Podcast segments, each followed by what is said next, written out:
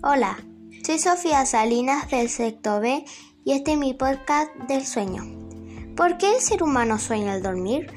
Dicen que soñar dormido es cuando el ser humano anhela cosas o desea algo con muchas ganas y sueña con eso. También se indica que el cerebro procesa lo último que vivimos, leímos o decimos antes de dormir. Cuando el ser humano tiene pesadillas, se debe al estrés, ansiedad, problemas en casa, trabajo o estudio.